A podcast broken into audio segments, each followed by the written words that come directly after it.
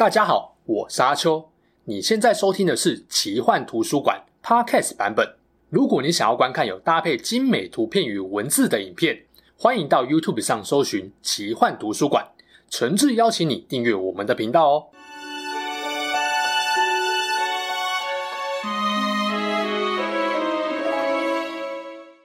Hello，大家好，我是阿秋，来聊聊神秘奇幻的主题故事。最近暴雪在手机跟 PC 上推出了《暗黑破坏神：永生不朽》。先不论评价怎么样啦，毕竟我不是专门做游戏评测或攻略的。对我来说，比较有兴趣的是会如何延续或补完暗黑的世界观。那因为四代还在开发嘛，所以呢，这次的永生不朽剧情不太可能是三代的延续。官方是说发生在二代跟三代间不为人知的故事剧情啊。我是不晓得有多少人玩暗黑会从头到尾认真看剧情的。但刚好暗黑的世界观还蛮对我的胃口，算是有特别去了解一二三代的故事剧情跟因果关系。这次借着《永生不朽》这款游戏的推出，想说就帮大家回忆一下暗黑破坏神系列的故事。这系列的第一集就要跟大家聊聊那位被当成游戏名称“地狱七大魔王”中的恐惧之王迪亚布罗。虽然说这个世界观的主要魔王有七位。但是迪亚布罗是唯一每一代都有直接出场跟玩家对决的 BOSS 怪，他也是唯一有办法从地狱深渊杀到天堂之巅的恶魔界杀神。究竟恐惧之王迪亚布罗是如何屡次从败亡的封印中复活，不断威胁天堂跟圣修亚瑞呢？他真的是恶魔界中最强的存在吗？如果对我聊暗黑破坏神系列有兴趣，觉得我讲的不错，不要忘了帮我影片按赞、订阅奇幻图书馆，分享给更多人哦。迪亚布罗与其他魔王是怎么诞生在这个世界上的呢？这要从很久很久以前说起。在世界还没被创造之前，宇宙一片混沌，同时包含了光明与黑暗、善良与邪恶这些特质。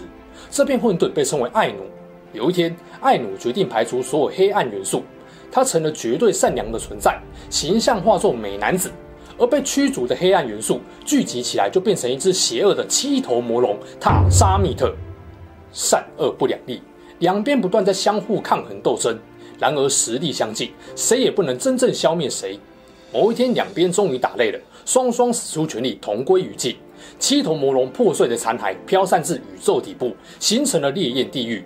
这七颗头就化作统领地狱的七大魔王，分别是三大主恶魔：恐惧之王迪亚布罗、憎恨之王墨菲斯托、毁灭之王巴尔。另外四位是地位和力量都较次一阶的：苦痛之王杜瑞尔。痛楚女王安达利尔、罪恶之王阿兹莫丹、谎言之王比列，而艾努粉碎的身躯则化为孕育天使的纯洁天堂至高天。天使中力量最强的五位被称为大天使，他们组建了安杰瑞斯议会。最有名、常常到人界跟人类一起玩的就是正义天使泰瑞尔。然而，征战没有停止，天使与恶魔依然持续无止境的互斗，他们都在争夺世界之石的所有权。世界之石是艾努剩余身躯所构成的巨型水晶状神器，具有创造世界跟生命的强大力量。简单来说，世界之石可以被用来创造出和天使与恶魔本质相近的生命体，补充增强各自的战力。面对无止境的永恒之战，双方内部渐渐出现了一些渴望和平的鸽派。天使方的代表是伊纳瑞斯，恶魔方的代表是墨菲斯托的女儿莉莉丝。是的。天使跟恶魔热恋了，两边鸽派决定合作，在不被五大天使跟七大恶魔发现的前提下夺取世界之石。他们成功了。伊纳瑞斯用世界之石的力量创造出圣修亚瑞大陆，还靠这股力量把人界的存在隐藏起来，使人界远离了天使跟恶魔的战火。世界之石的突然消失，震惊了天堂跟地狱，两边暂时停战，为人界带来一段和平岁月。承平日久。鸽派天使跟恶魔开始仿效伊纳瑞斯跟莉莉丝在圣修亚瑞生下了许多混血后代，他们正是这个宇宙的第三大种族涅法雷姆。涅法雷姆受世界之石的影响，拥有超越天使跟恶魔的力量，这让一些天使恶魔担心起来，出现了要毁灭自己后代的声音。莉莉丝生怕自己的后代受害，心态扭曲，先下手为强，大量屠杀了天使跟恶魔，让圣修亚瑞沐浴在血腥与恐怖之中。为了平息争端，伊纳瑞斯不得已战胜并驱逐了爱人。为了避免天使恶魔害怕的事情发生，伊纳瑞斯用世界之石封印了涅法雷姆的力量。这股力量随着世代会渐渐衰落，最终让涅法雷姆成为单纯的凡人。天使伊纳瑞斯隐姓埋名，暗中观察圣修亚瑞的发展。人类在圣修亚瑞过着没有天使跟恶魔干涉的和平生活，但这样的日子没有持续太久。大陆出现两支影响深远的宗教信仰。某一天，一位法师无意间召唤出恶魔，让地狱三大主恶魔知道了圣修亚瑞的存在。魔王开始派人到人界传播信奉三大魔王的三圣会，但这个阴谋被伊纳瑞斯发现。为了保护人界不被天堂发现，伊纳瑞斯创立了光明圣堂来对抗信奉恶魔的教派。这个时期，天使与恶魔透过圣修亚瑞人类进行了间接的角力战，开启了原罪之战。不过，原罪之战的大赢家并非这两派，而是一位乱入的光头农夫乌迪贤。恶魔莉莉丝后来回到圣修亚瑞，用计唤醒了乌迪贤体内深处的涅法雷姆力量。小乌靠着这股强大力量成为第三势力。原本莉莉丝想彻底控制人类，顺势驱逐伊纳瑞斯跟地狱的恶魔。然而这个计划提前败露而离开。乌迪贤此时也发现，三圣会的幕后主使就是恶魔，靠着涅法雷姆力量毁灭了恶魔教派。他也成了原罪之战的胜利者。乌迪贤还发现了世界之石，心态越来越膨胀的他，透过世界之石让所有人都获得了他的力量。这也让至高天发现了圣修亚瑞存在。伊纳瑞斯决定出手教训越来越自大的乌迪贤，结果反而打输了。大天使泰瑞尔认为涅法雷姆是世界乱源，领军下凡准备制裁凡人。地狱这边也不落人后，墨菲斯托领着一批恶魔也到了人界，混战爆发。眼见故乡被天使与恶魔蹂躏，乌迪贤终于发现了自己的所作所为害了世界。最终，他释放体内所有力量，一击就把所有恶魔跟天使都打回原本的领域。最后，乌迪贤牺牲自己，再次改变了世界之石的构造，让凡人无法再获得他的力量。既然至高天知道了圣修亚瑞存在，就不可能坐视不管。五大天使投票来决定该不该毁灭人类。英勇天使因普瑞斯赞成毁灭。希望天使奥利尔跟命运天使伊瑟瑞尔投反对，睿智天使马瑟尔投废票，但这票被当成赞成票，所以关键就落到了正义天使泰瑞尔的身上。他本来想毁灭人类，结果看到乌迪贤牺牲自己保全大陆，居然被感动了，决定不毁掉人类了。最后，圣修亚瑞免于被天使毁灭，而天使与恶魔也定下了和平协议，双方保证不再介入人类世界。伊纳瑞斯被送到地狱接受永恒的折磨，人类丧失了所有跟原罪之战有关的记忆。但是这些恶魔哪里有这么乖呀、啊？说不介入人类世界，只不过是在糊弄天使。他们还是想办法把自己的魔爪伸向了圣修亚瑞。然而这时候地狱出现了一场大叛变，四位次级魔王联合推翻了三大主魔王的统治，毁灭了他们的肉体，并将他们的灵魂放逐到圣修亚瑞。这件事被称为黑暗放逐。对人类产生浓厚兴趣的泰瑞尔，得知了三大魔王灵魂跑到人界的消息。虽然双方之前讲好互不干涉人界事务，但正义化身的泰瑞尔无法眼睁睁看着恶魔暗自腐化人界，决定出手相助。但这件事又不能被其他天使知道，所以他偷偷利用世界之石，打造出三片可以封印魔王的灵魂石，并召集人类中最强大的法师，成立了赫拉迪姆，在大陆上追击三大魔王。并成功封印了墨菲斯托跟巴尔，但却失去了领袖塔拉夏。最难对付的就是智力跟武力都很高的迪亚布罗，但最终还是难逃赫拉迪姆成员的封印。赫拉迪姆第二任领袖加拉德凯恩就决定把灵魂石藏在地下墓穴，并在墓穴上方打造一座教堂——赫拉迪克修道院，世代看管迪亚布罗的灵魂石。这个地方后来被称为崔斯特瑞姆，也就是暗黑破坏神故事的起点。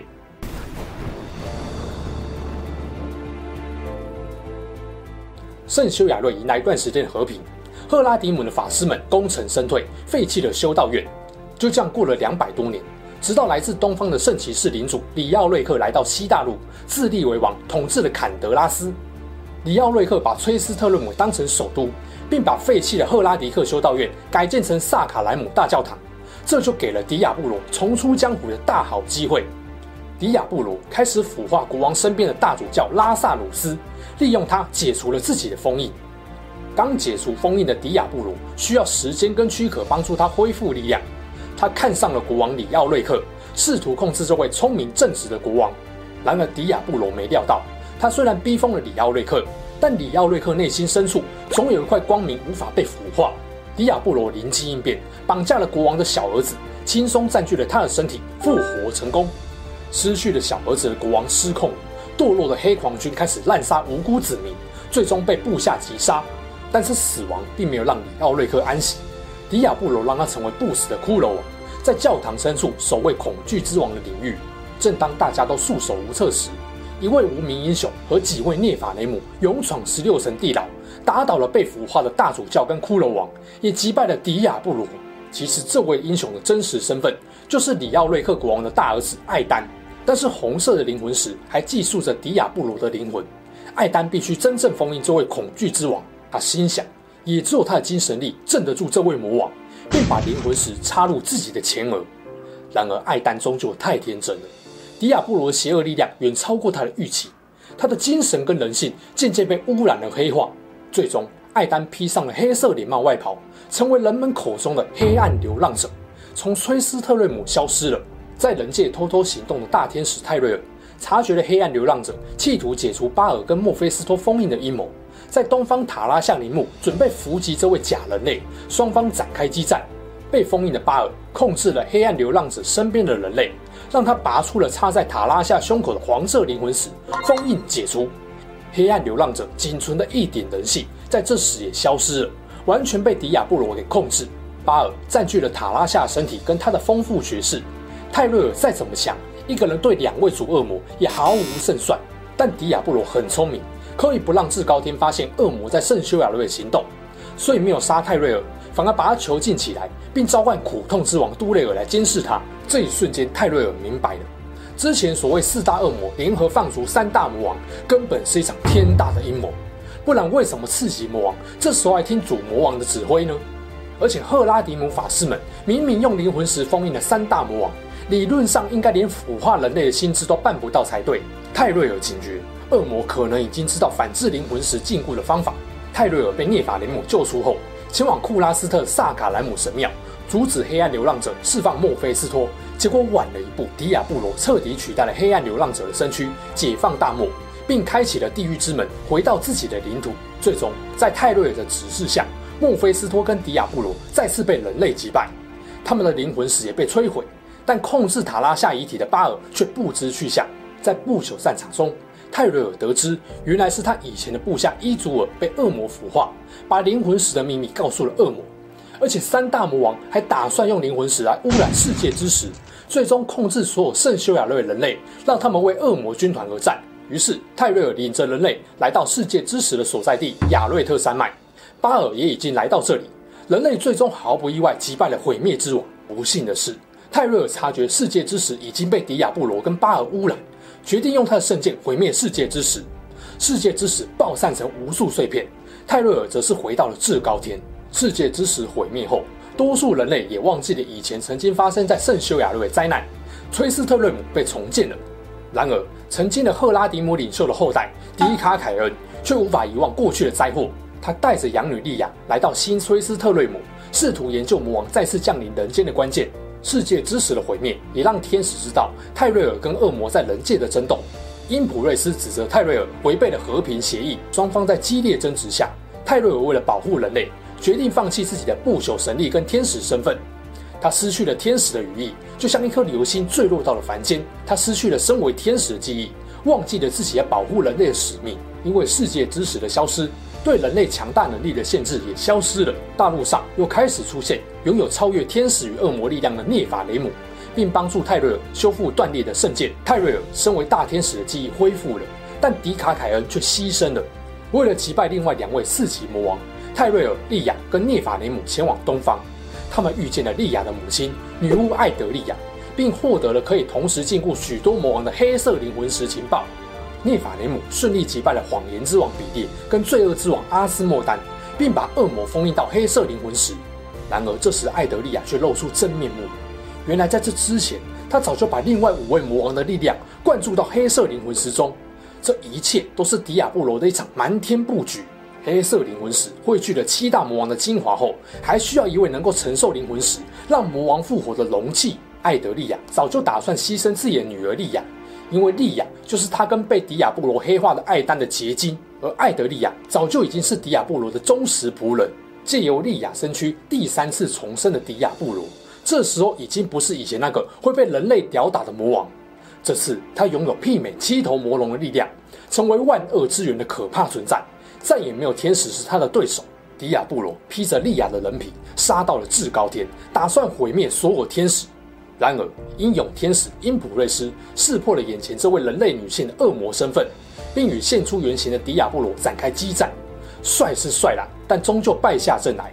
当然，至高天的其他防御线也被迪亚布罗轻松摧毁跟腐化。这位万恶之源最终来到了天堂力量的泉源水晶圣拱前。幸好啊，腰间挂着无数药水跟传送门卷轴的涅法雷姆，千钧一发之际杀到了圣拱之巅，又一次击败了升级版的迪亚布罗。关键之际，泰瑞尔用手中曾经击毁世界之石的圣剑刺穿了迪亚布罗。魔王的灵魂又终于被封印到黑色灵魂石中。我们恐惧之王迪亚布罗的戏份就到这里为止。后来的故事就是《暗黑破坏神三》资料片《夺魂之镰》的故事。讲述了至高天的叛徒跟黑色灵魂石后来被如何处置。不过四代的故事，反派主角似乎就不是迪亚布罗，而是曾经两次遭到天使爱人放逐的莉莉丝。在四代，迪亚布罗会不会又有复活的机会？我想大家还是可以拭目以待。毕竟他每次被封印，都还是有办法重新复活，带给人界跟天堂灾难。作为这系列戏份最多的恶魔。我实在是不太相信暴雪会让这位魔王一哥的戏份完全消失就是了。坦白说啊，《暗黑破坏神》里面的七大魔王，扣掉四个比较菜的，三大高等魔王里面，年纪最大的墨菲斯托最聪明狡诈，但战斗力不太行；老二巴尔破坏力最强，但脑子不太灵光；老三迪亚布罗就是力量跟智慧都比哥哥稍弱一点，但都有极高的水准，印证了智勇双全的人。才有机会成就一番伟业！七大魔王中，只有迪亚布罗能够办到杀进至高天，差点把天使势力毁掉这件事。当然，这个计划从无到有，应该不是他自己想出来的，只是作为执行者，他成功落实了这项计划。只是倒霉遇上那些腰间挂了无数罐药水跟传送卷轴，腰带藏了一堆符石的涅法雷姆。